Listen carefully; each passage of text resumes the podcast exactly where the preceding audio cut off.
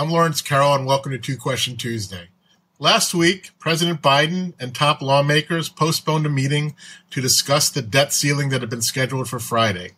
They agreed to meet this week, and talks are currently underway at the staff level. However, there are just four days when the House and Senate are scheduled to be in session before June 1st, which is the date when the U.S. could default on its obligations.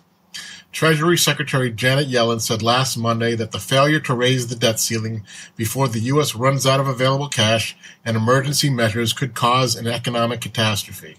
The last time there was a debt ceiling debate in 2011, the yields on the 10-year U.S. Treasury bond fell almost 50%, and the S&P 500 fell 20% from peak to trough. So the first question is, what do you expect in the stock and bond markets over the next four weeks? Well, I think it's pretty safe to say we're going to see elevated levels of volatility going into the end of this month if we don't get some form of an agreement. And the fact that they postponed the meeting last week is particularly concerning given the time frame in which we have to come to both parties have to come to some form of an agreement. Now, the government is going to exhaust itself of capital and run out of cash on June 1st, but they recess for Memorial Day on May 26th.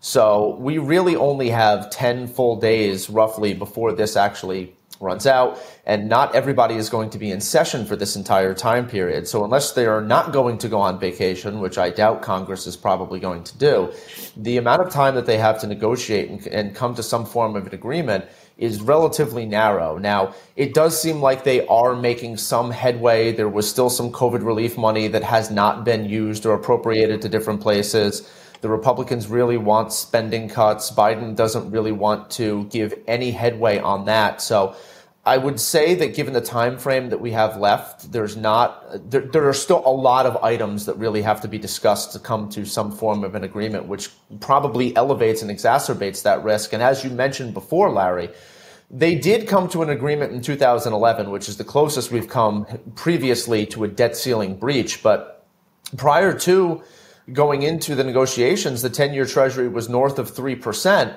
and it cratered to below 2%. It actually got closer to 1.5% at that time period. So you saw a really significant downtick in treasury yields. Stocks saw a lot of volatility, and part of it is due to the fact that the United, the entire global financial system, is based off of the premise that the United States Treasury is the one risk free asset. So if the US Treasury defaults, it really throws into question a lot of the fundamentals that apply to the entire financial system on a global standpoint. And not a lot of uh, computer trading algorithms really know how to price different securities under that type of scenario. So that has the potential to create really elevated volatility. It does sound like the individuals who are negotiating this recognize that this is a very, very important and uh, you know, unprecedented type of circumstance for the U.S. Treasury to default on its debt.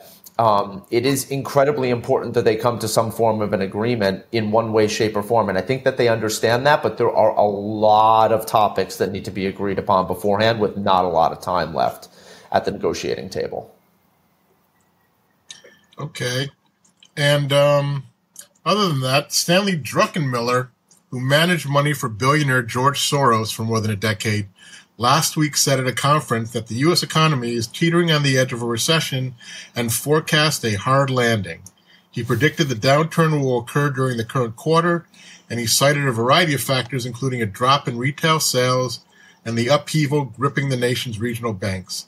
He defined a hard landing as unemployment exceeding 5%, corporate profits slumping at least 20%, and rising bankruptcies. He added that he sees no fat pitches when it comes to offering investment ideas.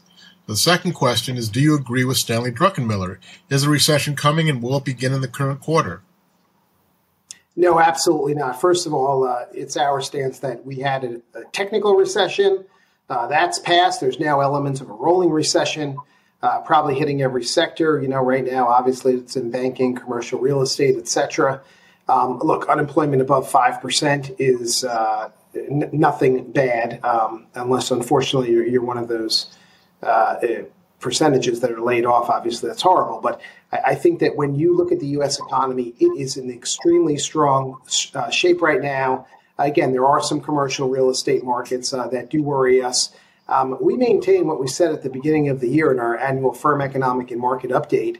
In that, and, and I think the numbers really speak for themselves, right? We're almost to the half a year point here, and we're almost halfway back, uh, to, you know, to what we lost last year.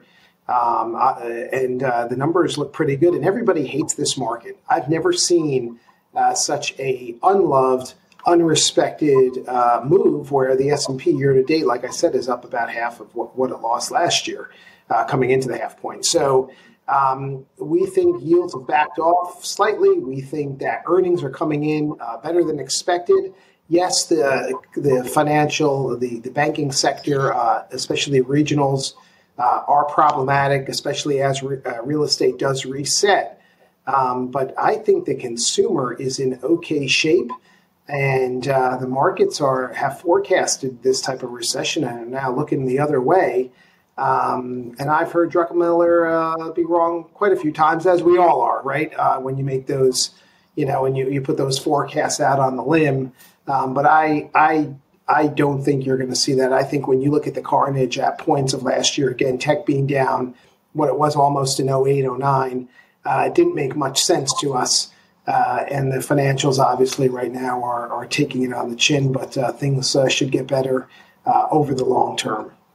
See, I see different opportunities emerging in different areas because, uncharacteristically to what we've seen in the past in more broad economic downturns, you know, COVID, financial crisis, the S&P corrected really significantly because you had the entirety of the S&P 500 correcting at the same time. Tech was really weak last year. You almost have this rolling recessionary period, like you said, that's hitting different sectors at different time periods. And the fact that there are certain things going into and coming out of all in different sequences is actually almost making the S&P 500 hold up better than what you would expect in this time frame. But I don't necessarily agree with him that there are no like fat pitches, and I, I think your definition of fat pitch and you know the time frame in which you hold something is important. But in the scenario that he's describing, there are asset classes that will make money. So, yeah. I mean, and Paul Tudor Jones is out there today, right in the category of Druckenmiller, uh, saying that you know the Fed's done raising rates and stocks will finish the year higher. So you know you got to take all these forecasts with a grain of salt create a great long-term investment strategy, stick to it. And to Mike's point, when values appear, you got to take advantage of the values. And there are values right now, not as good as there was last year, but there are values abound, especially in some of those financials um, and you know possibly commercial real estate, which you know you want to buy real estate when it's hated and at the worst point. And uh, there's certainly some some really fire sales out there right now. So yeah, we talked about this this morning. You know, there's a lot of commercial real estate, but that, that's going to go bad. There's a lot of companies that have to refi at higher rates that, you know, benefited from the extremely low interest rate environment. But this is a known problem too. And yes, I do think it gets better before it gets worse, but how much is priced in? It's the same thing that we talked about last October when everything seemed extremely dire. And, you know, the NASDAQ has rebounded about, well, the NASDAQ 100 is up about 22%. Um, since that time period. So uh, w- w- there's a lot of knowns that are out there yeah. And the fact that everybody is so pessimistic is, you know, we, we've been in an economic deceleration since really November of 2021. So this is not a, a new problem here. You know, the consumer debt numbers this morning out surpassing 17 trillion um, for the first time. That's a little bit worrisome, but I guess the monetary base is so large right now that it makes sense that, you know, uh, you have all-time stock market valuations, not now, but you've had all-time high stock market valuations, all-time high real estate valuations. So if you look at the you know uh, dollar in the monetary base, how you know inflated that got post-COVID, it would make sense that these debt numbers have also grown, just like savings numbers and, and cash on the sidelines. You know, five trillion in money markets waiting to get invested, also. Yeah, for sure. But that's exactly why it's taking so long for all these Fed rate hikes to hit the system because the majority of people, yeah, there's a lot of debt outstanding there, but a lot of people are locked into this debt, uh, like particularly long term mortgages at really low interest rates. Yes, yes. It's the people who bought within the last year and those revolving lines of credit that can reset higher that are concerning. Yes. That's why the Fed can hike rates as many times as it wants. They broke the banking system because ultimately, at the end of the day, their rate hikes aren't hitting the economy like they usually do because there are so many people. We had zero rates for so long that so many people are locked into low rates. Time to take their foot off the gas, though. You know, I think they've, and look, rates have come a long way, man, right? They've come a long way, and the inflation numbers are backing off here. Um, if the economy does weaken up, which is what they've tried to do, which it should, uh, you know, I think we'll be in okay shape. But they got to lay off the gas now. They've, they've raised rates enough. The other thing to discount from a from a stock buyer's perspective, right, from a market participant, I like the idea that we have real real rates now in this world that our clients can take advantage of real rates locked in, you know, locked in, and not have to take risk with a certain part of, part of their portfolio. And I like the idea that you know, if if you ever have a black swan event, when you have the next black swan event, I should say, uh, the Fed's got plenty of power to, to cut interest rates and inject liquidity. So they've wrangled a lot out of the economy. The economy's holding on. It's okay.